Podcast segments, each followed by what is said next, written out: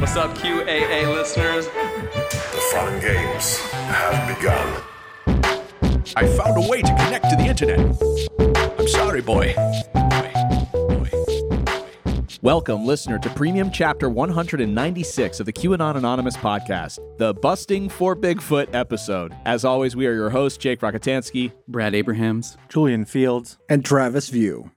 Well, folks, um, what can I say? It's time to let a little loose. Uh, specifically, let nuts of all genders and origins loose upon cryptids. I guess that's the correct term for Bigfoot and his ilk, Sasquatch, Yeah, just Hairy- large, large hairy men, Harry and the Hendersons. the ultimate bears. Um, so join us to twink out and bottom for what will surely be the most hirsute lover of the year and kick off 2023 in style.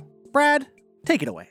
Ever since I was brought on as a correspondent for the podcast, I've been figuring out how to find my niche. Travis and Annie are known for exemplary research into pressing issues. Julian and Liv bring us melted and crazed reports on contemporary niches, and Jake dazzles with his original writing, comedy, and cinematic nostalgia. As the Inner Earth correspondent, I've done a few stories on New Age religious and spiritual groups, but lately, I've been thinking about how to drive the pod even further into the depths of esoteric miscellany. Yeah, you did elves to us, so Yeah. this is a perfect follow up, Yeah, this piece of is- shit. this are you kidding? This is a fun day of recording for me. I'm excited. Jake finally doesn't have to think about. Uh, yeah, I don't have to think about how shitty the fucking world is and how Nazis fucking and- hopeless everything is. When I originally pitched this idea to Jake and Julian, part of me hoped they'd say no. I gave them multiple opportunities to back out, worried this might be too hot for QAA, but each time they assured me it would be great. And so, today, I must preemptively apologize to most of the listeners, and Travis in particular, as Jake and I immerse you into the world of cryptozoological romance literature. As both a lover of the field of cryptozoology and having made a documentary about paranormal interspecies romance, I felt somewhat prepared and qualified for what would await us. But as usual, I was dead wrong. First, a brief history lesson on erotic literature with Jake. Erotic literature can be traced back as early as the 18th and 19th centuries.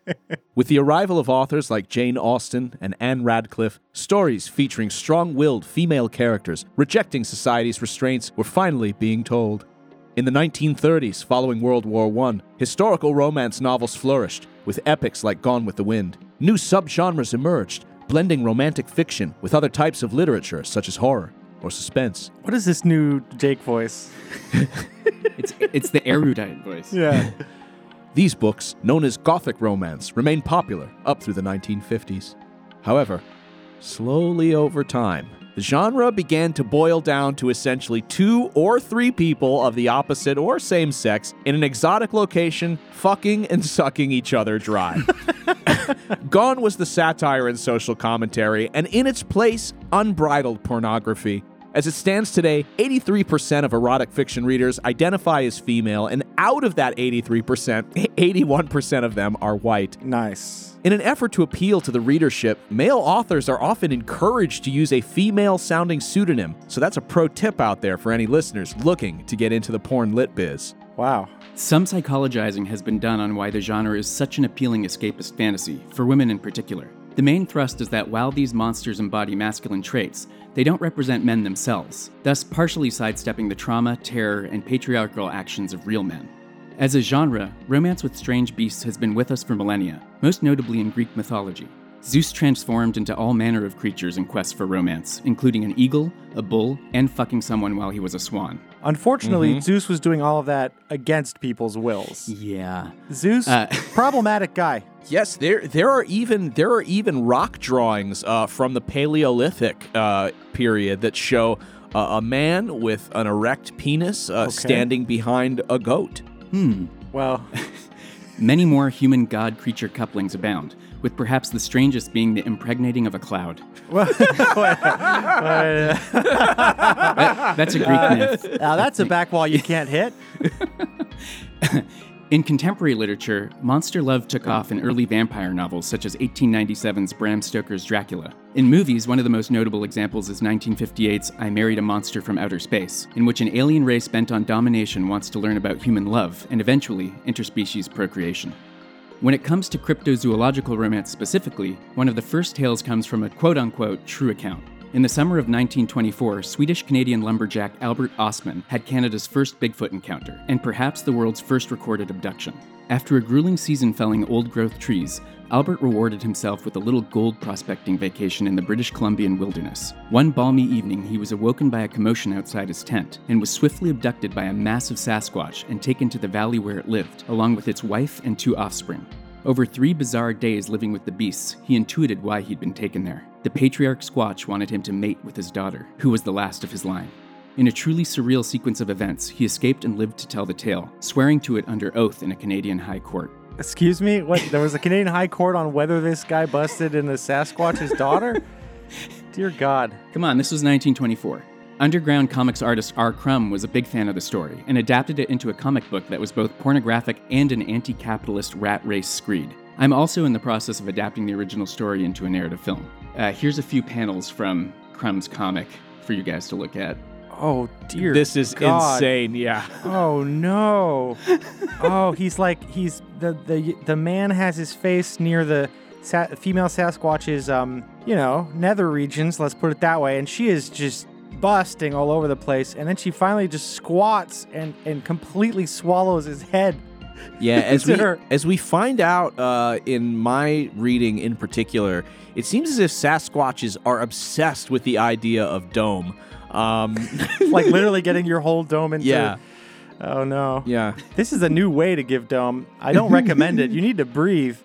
The rise of cryptoerotica took off with the advent of Amazon's Kindle Direct publishing platform, and for a time was a surprisingly lucrative genre. One of the power players, under the pseudonym Virginia Wade, was pulling in up to $30,000 a month from ebook sales, with hundreds of thousands of downloads. She's most famous for her Cum for Bigfoot saga, which had 16 installments, but she's also written stories about horny Vikings in Come for the Vikings, parts 1 to 5.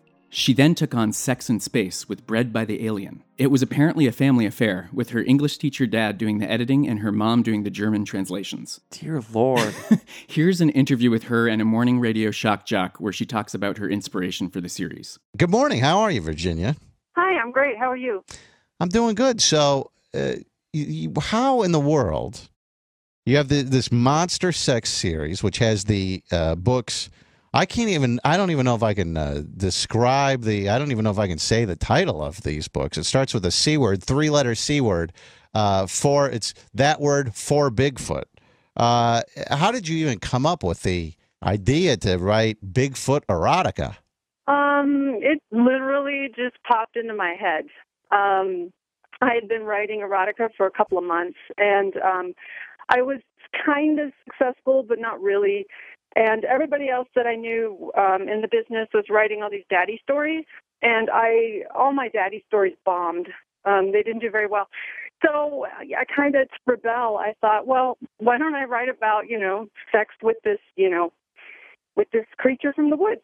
Wait, wait, wait, wait, wait. So now I have to imagine this woman's father editing her stories about fucking. Wait till you he- hear some of the stories. Oh You haven't even heard it yet. no! You have been listening to a sample of a premium episode of QAnon Anonymous.